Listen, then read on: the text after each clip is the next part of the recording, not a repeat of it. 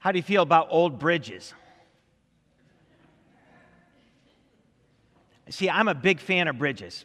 I, I, I love the designs. I, I love the uh, structure of them. I, I, I'm, I really enjoy bridges.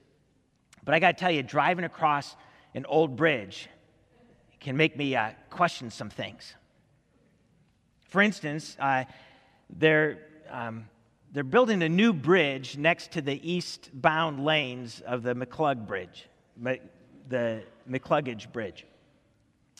Um, that brings some questions to mind. If you've been over there on the 150, there are uh, two existing spans, and they're building a third span. And evidently, the, the westbound lanes were built back in the 80s, and the eastbound lanes, which used to carry traffic in both directions, was built sometime before that. Here is what the website that's committed to the building of the new bridge says about the current eastbound lanes. The basic structure is more than seven decades old and is approaching the end of its serviceable life. After more than 70 years of service to the Peoria metro area, the existing eastbound McCluggage Bridge is structurally deficient and functionally obsolete. It'll be nice when the new bridge is completed. that being said, maybe some of us have read too many of those stories of new bridges failing. And maybe we're more comfortable with the tried and true that's proven itself time and time again. So maybe we might ask all the engineers and the construction workers that once the new bridge is completed that they would form a line and we would simply pull over and they one would get in our car and we would have the guarantee of someone who built it being with us as we made our way across the bridge. Maybe that would increase our trust. Trust. You know, Merriam Webster's dictionary puts it this way trust is assured reliance on the character, ability, strength, or truth of someone or something, one in which confidence is placed. Trusting God. Trusting God is that assured reliance on the character, ability, strength, and truth of the living God. And so the call before us, the, the opportunity that we have, the, the quickening of our hearts that God provides, calls us to trust God to be sovereign, to be truly in charge of all things, to be true and faithful and loving and good. That God Himself is able, in fact, more than able and more than willing to carry us across all of life. Our passage provides a gift in this uh, area. It's going to give us more reasons to trust God more. More reasons that we would be assured in the confidence that we have in God. Our passage is uh, from Isaiah chapter 41. Isaiah is an interesting book, a wonderfully uh, uh, uh, influential book, not only in the Old Testament, but for the New Testament as well. Um, there's much written about the writing of Isaiah. In fact, if you look at it, that that there seems very much to be these three very distinct parts of the book that we have the first 39 chapters, and that has this feel of being written in the 8th century. As Isaiah's writing to the people at that time with the future spread out before it, and God having Isaiah prophesy to them. When we get to chapter 40, there's a bit of a turn. That now it seems more like the situation is of the 6th century with the people already having experienced the exile, and there's this sense that they're coming back to the promised land.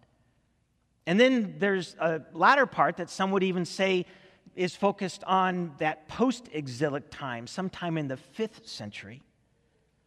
And while the full exploration of these divisions and how we come by this book is beyond the scope of our time here this morning, it's so good to know that this is God's revelation to us. As we receive the message from this text today in chapter 41. So, as it gives us more reasons to trust God more, let's look for those reasons in the text as we read it this morning. If you would open your uh, Bible to Isaiah chapter 41, uh, not only will we be looking at verses 8 through 10, but we're going to pick up 8 through 20. There's actually this extended passage. 8 through 10 speaks to the God with us, but it all comes together in how trustworthy God is. Let's receive the word of God this morning. But you, Israel, my servant, Jacob, whom I have chosen, the offspring of Abraham, my friend, you whom I took from the ends of the earth and called from its farthest corners, saying to you, You are my servant, I have chosen you and not cast you off. Fear not, for I am with you. Be not dismayed, for I am your God. I will strengthen you, I will help you, I will uphold you with my right, righteous right hand. Behold, all who are incensed against you shall be put to shame and confounded. Those who strive against you shall be as nothing and shall perish.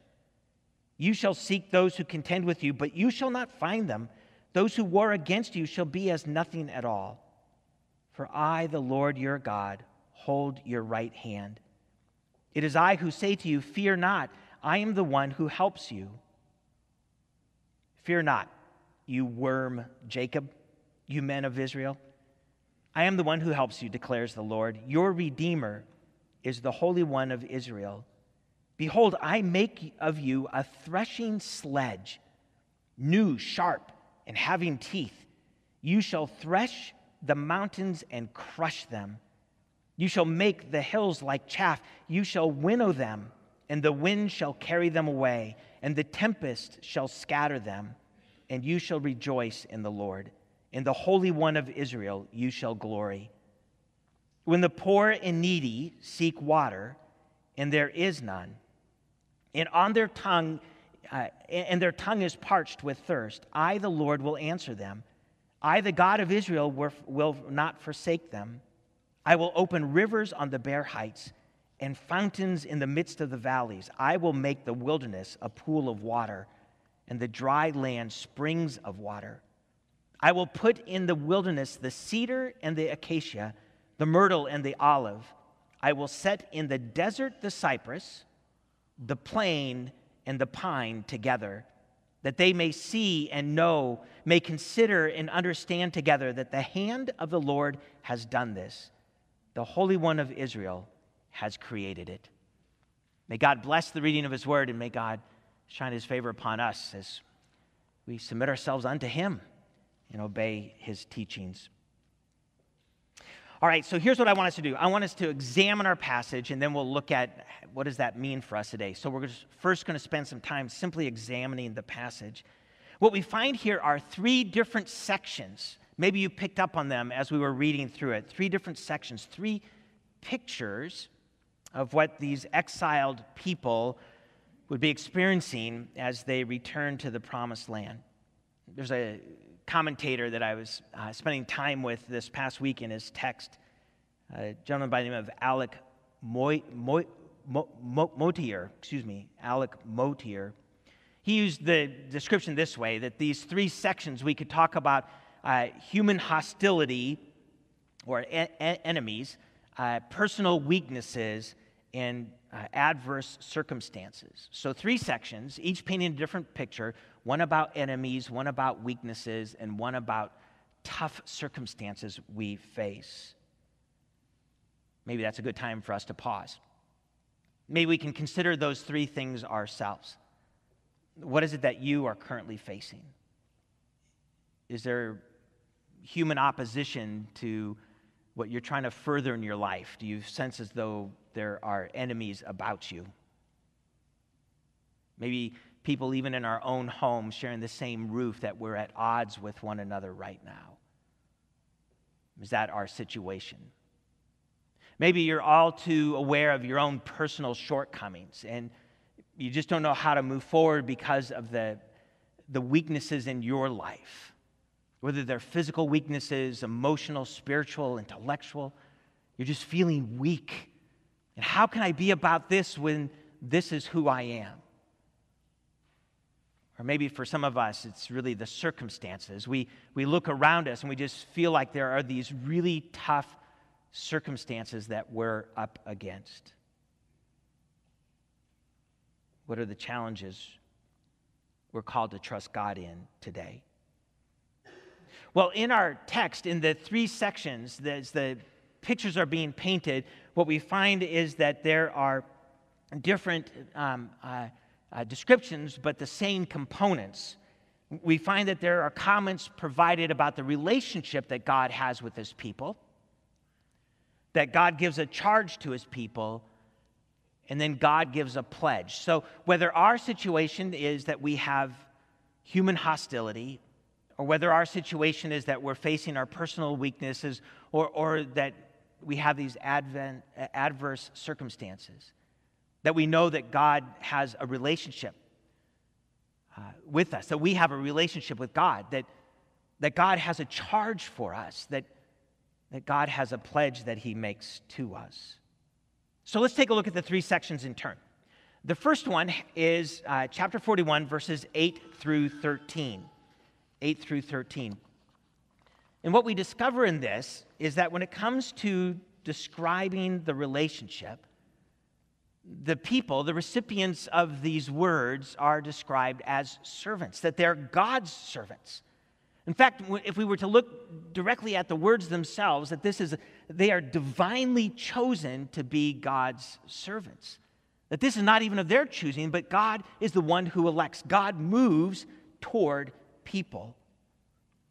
And that the patriarchs are mentioned, that Abraham and Jacob are mentioned, and that these people are not only servants, not only chosen servants, but they're children of the covenant.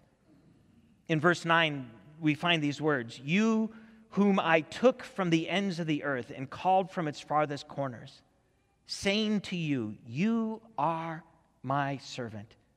I have chosen you and not cast you off. In verse 13, then God goes on to say, I, the Lord your God, hold your right hand I am the one who helps you. The picture of the master and the servant, the one who serves, the one who's chosen to serve, the one chosen by God, and the God who comes alongside and helps them out. And so then the charge comes fear not, do not be dismayed. We talked about this even last week. The word here for dismayed has this uh, sense behind it of, of a person darting their eyes around and trying to look for help in all kinds of different directions, not knowing from uh, where that help will come. So, this encouragement keep your eyes on me. And so then God makes a pledge. He says to them, I am with you. And with God's presence with his people come also the statements, I am your God. I will strengthen you. I will uphold you with my righteous right hand. And since this portion of the, uh, of the passage focuses on human hostility, here's what God pledges He says, Your enemies, your enemies will be put to shame. They will be as nothing. You shall seek those who contend with you, but you shall not find them. That's how much God will provide. Let's move on to the second picture. This one about personal weaknesses, our own personal weaknesses.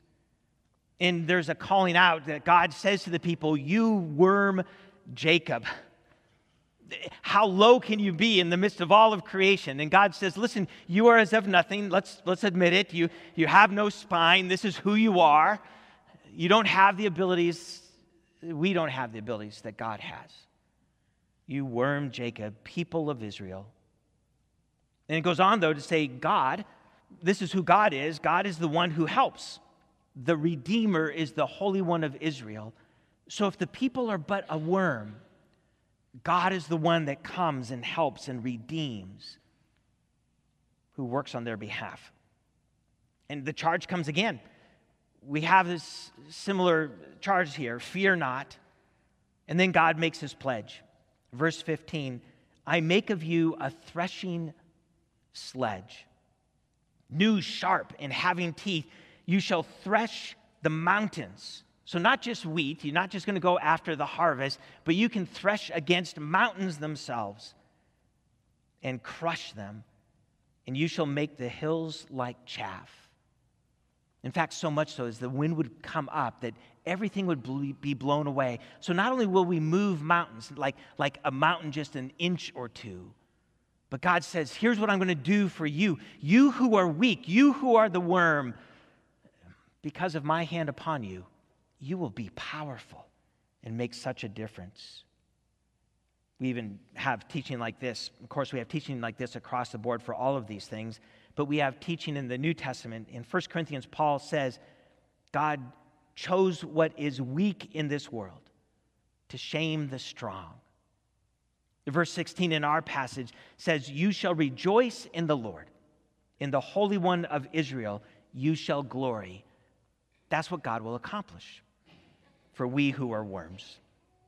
Then finally, we come to that third section, this section, verses 17 through 20, the adverse circumstances.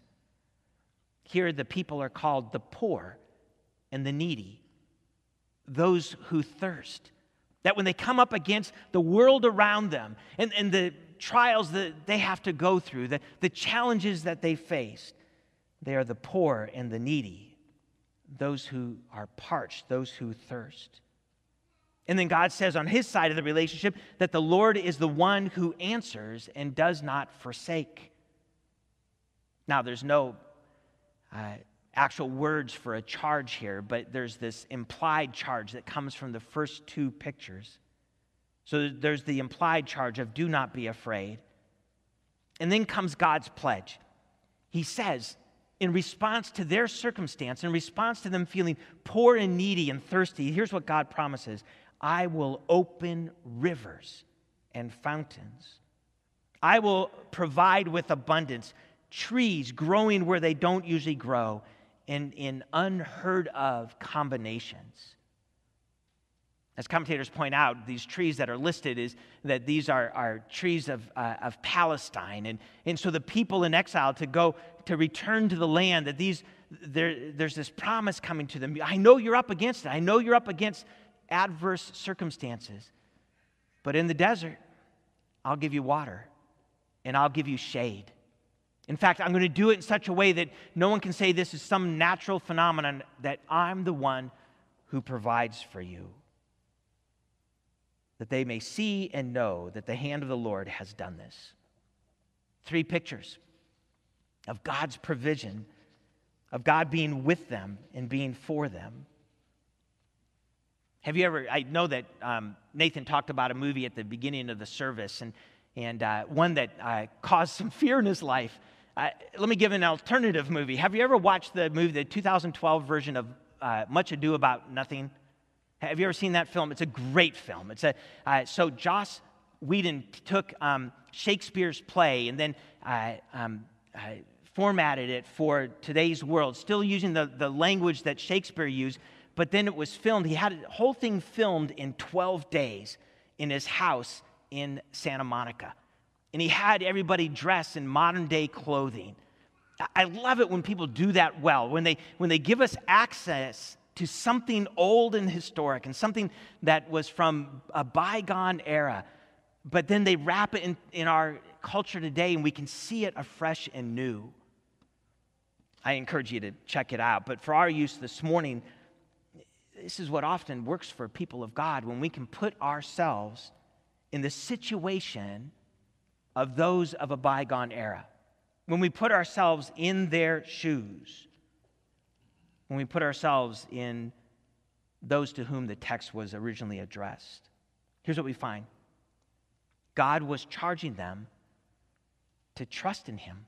Picture yourself. You've, you, have you have been taken out of your land. In fact, so long ago, this would be about as long as the McCluggage Bridge has been around.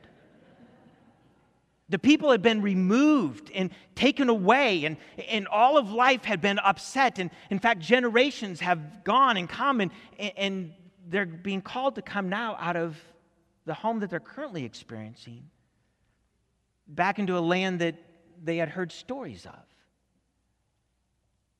And God was charging them to trust in Him as they moved from exile to return. Now, we know something about God moving us in our lives. We know something of that experience. We not only can look back and, and try to imagine what it would have been like for them, but we know that torment or that challenge that we experience in our own lives. For God moves us from pride to humility and selflessness. That God moves us from being greedy to being generous. He moves us from envy to compassion. That God is in the business of moving us from anger to gentleness, from lust to self control, from gluttony to moderation and sacrifice. In other words, God is moving us from being unaligned with His heart in His way to being aligned with His heart in His way. That God is moving us from being unaligned with God's kingdom to being aligned with His kingdom. I know that we have our own reasons why we resist this. Why we don't just say, Fantastic, God, I'm all in, count me in, I'll do it. We have our reasons why we push back on God.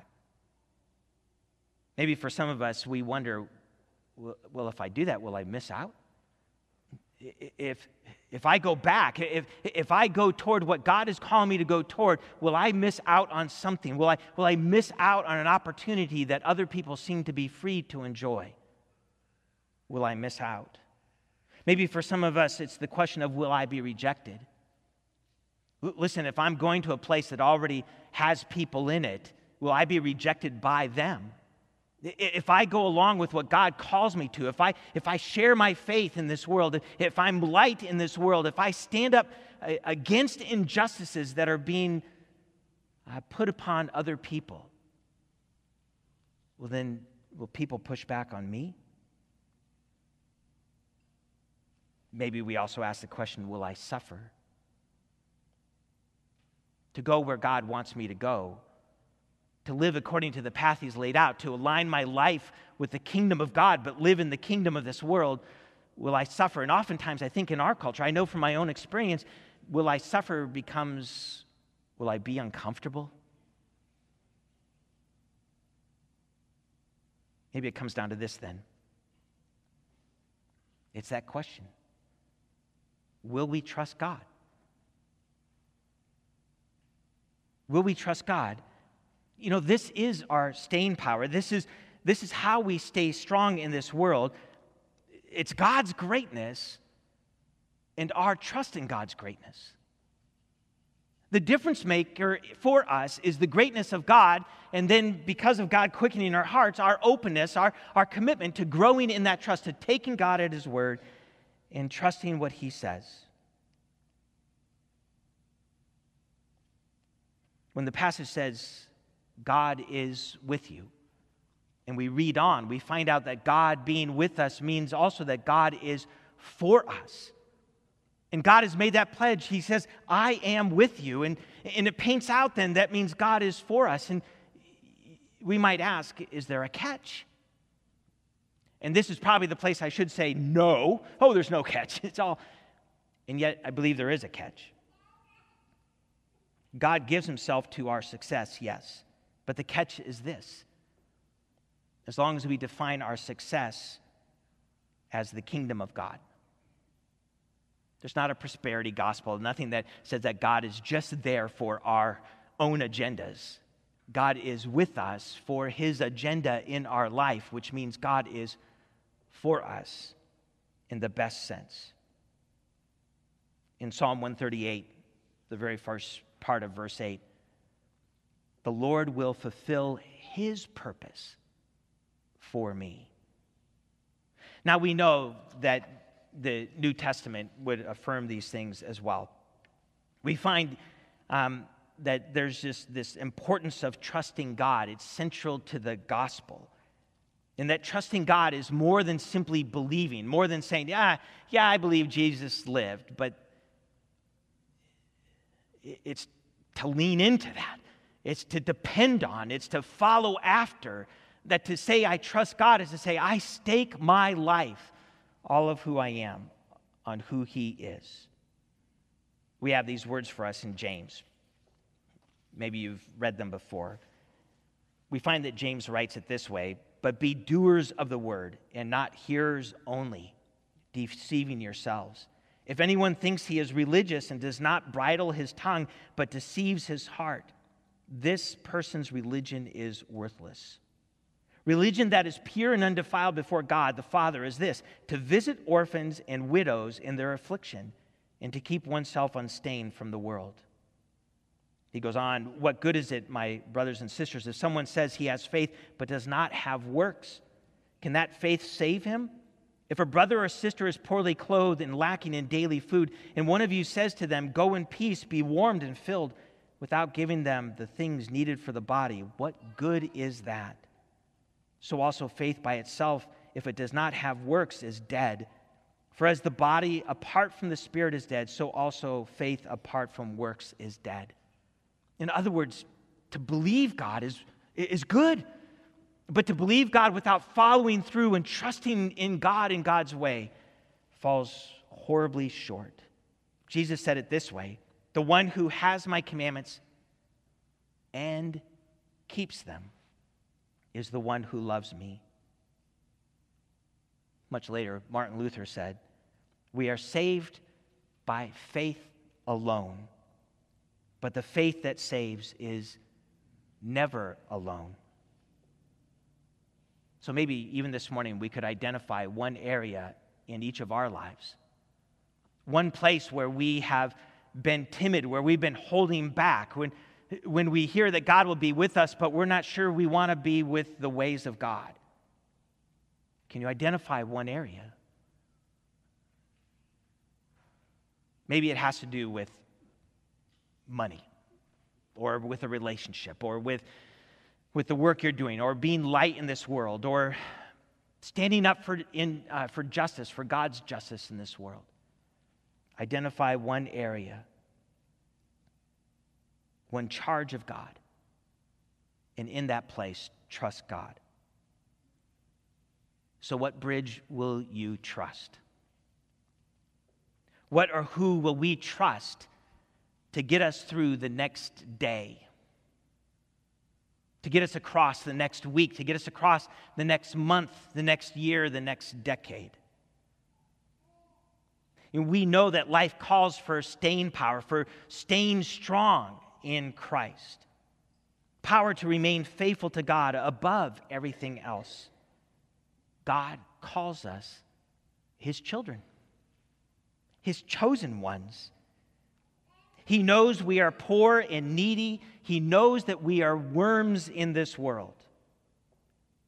And He has let us know that He is our helper, our Redeemer. And He pledges Himself to be with us. And being with us is also then to strengthen us and to uphold us so that we would have reason upon reason to trust Him that we would have more reasons to trust God more. Let's pray together. Heavenly Father, we thank you for these pictures. We thank you that in space and time you had Isaiah speak on your behalf, that would speak your words to your people. And that, God, that we can even hear these words today, that as we put ourselves into their situation, we can also understand the message for our situation today. And God, we thank you that you indeed are with us, the living God, our Redeemer with us, the all powerful one with us. And according to your agenda, according to your purposes for us. God, may we welcome you and your help and your strength, that we might trust your ways and walk according to them.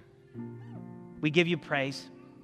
We're so thankful for how you accomplish all this in Christ, and as we trust in Christ, that we have opportunity to rejoice in you. We pray this in his name. And together, God's people say, Amen.